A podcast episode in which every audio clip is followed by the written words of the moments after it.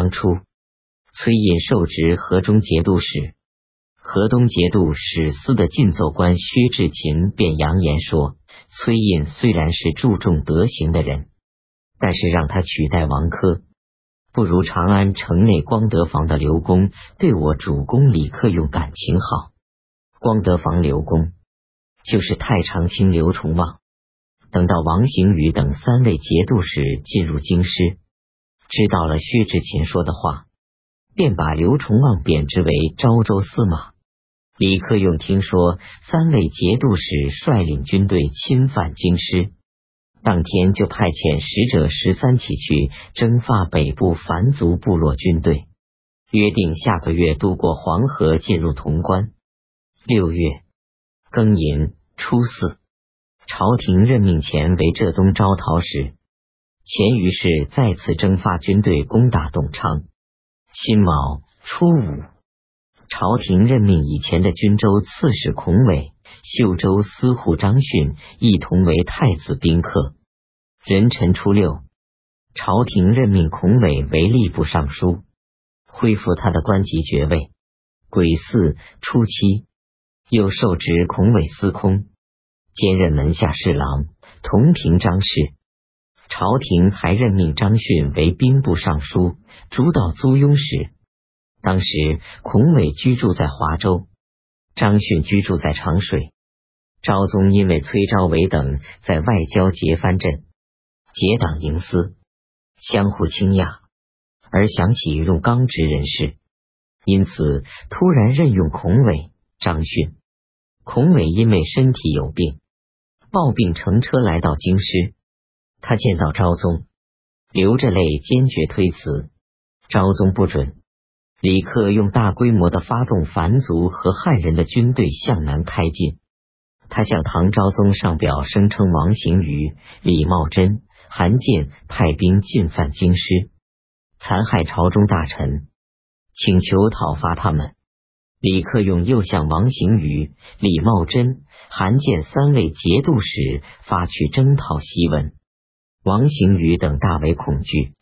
李克用的军队到达绛州，绛州刺史王尧关闭城门抵抗，李克用发动进攻，十天就将绛州攻克。在军营的大门将王尧斩杀，并杀掉城内进行抵抗的一千余人。秋季七月丙辰朔初一，李克用到达河中。王珂在路上迎接拜见他。匡国节度使王行约在朝邑打了败仗。戊午初三，王行约放弃同州逃路，即位初四，到达京师长安。王行约的弟弟王行实当时充任京师左军指挥使，他率领手下人马与王行约一起在长安西市大肆抢掠。王行时向唐昭宗上表奏称，同州、华州已经沦陷，李克用的沙陀人马就要到了，请皇帝的车驾到州去避难。庚申初五，枢密使骆全上表奏，请皇帝出巡凤翔。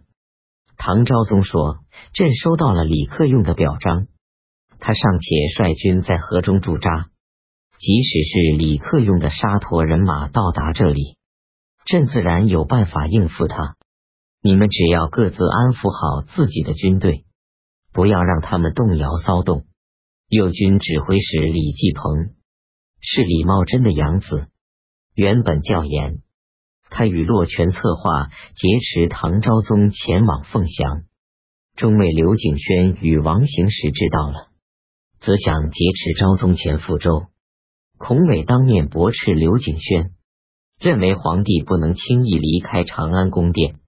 近傍晚时，李继鹏接连上奏，请昭宗出走凤翔。王行约见李继鹏要抢先劫走昭宗，便带领他的左军攻打李继鹏的右军。锣鼓喧闹声惊天动地，昭宗听到外面混乱，便登上承天楼，想谕令制止他们。捧日都头李云带领自己的军队在承天楼前护卫昭宗，李继鹏指挥凤翔军队攻打李云，飞剑掠过昭宗的衣服，落在承天楼船木上。身边的侍卫搀扶着昭宗下楼。李继鹏又放火焚烧宫门，浓烟烈焰遮盖了天空。当时有延州六都军队驻扎京师，平时左右两军都很惧怕他们。昭宗便紧急诏令这支军队入宫护卫。延州六都军队到达后，左右两军队都撤退离去，分别返回州和凤翔。长安城内大为混乱，到处抢劫掠夺。昭宗与各王以及亲近人员到李云的军营躲避。神策军护弼都头李居时率领人马随后也赶到。有人传说王行瑜、李茂贞要亲自来长安迎接皇帝，昭宗担心被他们逼迫，辛酉初六，命令李云、李居时的两都军队进行护卫，出长安城南面的旗下门，急速奔往南山，在沙城镇过夜。追随昭宗车驾的人民有几十万。等到抵达南山的谷口时，中暑而死的人竟有三分之一。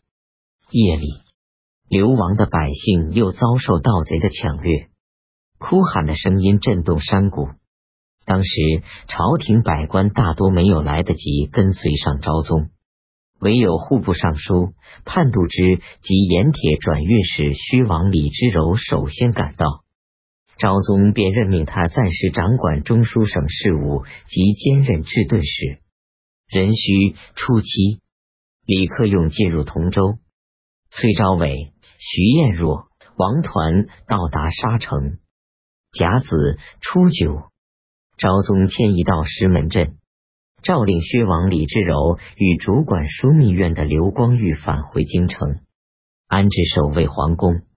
丙寅十一日，李克用派遣节度判官王敬凤表文问候昭宗的起居情况。丁卯十二日，昭宗派遣内侍西廷玉带着诏令前赴李克用的军营，命令李克用与王珂分别派发一万骑兵，一同赶往州新平郡讨伐王行瑜。又诏令张议节度使张带领泾原军队控制凤翔的李茂贞。李克用派遣军队进攻华州，韩建登上华州城楼呼喊着说：“我对李公不曾失礼，为什么要攻打我？”李克用派人对他说：“你是大唐的臣子，却逼迫驱赶皇帝，你这样如果还算有理，那么天下还有谁是无理呢？”恰巧这时西廷玉赶到，他对李克用说：“李茂贞带领军队三万一到，王行瑜率领军队到达兴平，都想迎接唐昭宗的车驾。”李克用于是解除对华州的围攻，把军队开赴渭桥安营扎寨。昭宗任命薛王李之柔为青海节度使、同平章事，仍然暂任京兆尹、判度支，并充任盐铁转运使，让他等待平乱反正后再前赴岭南镇所。昭宗在南山已有十几天了，跟随唐昭宗车驾的士人百姓每天都惊慌失措地相互惊叫。州、齐州的军队到了，昭宗派遣盐王李介丕前赴河中，催促李克用下令开进军队。壬午二十七日，李克用的军队从河中出发。唐昭宗派遣供奉官张承业前往李克用的军营。